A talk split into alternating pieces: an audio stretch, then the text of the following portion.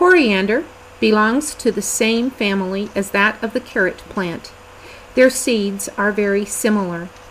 Coriander was very popular during Bible times and grew throughout the Holy Land. It was so commonly found that when the people had to eat manna as they were in the desert, rather than their typical food, they compared the manna to the seed of the coriander plant. In Exodus 16:31 it says, "The people of Israel called the bread manna. It was white like coriander seed and tasted like wafers made with honey."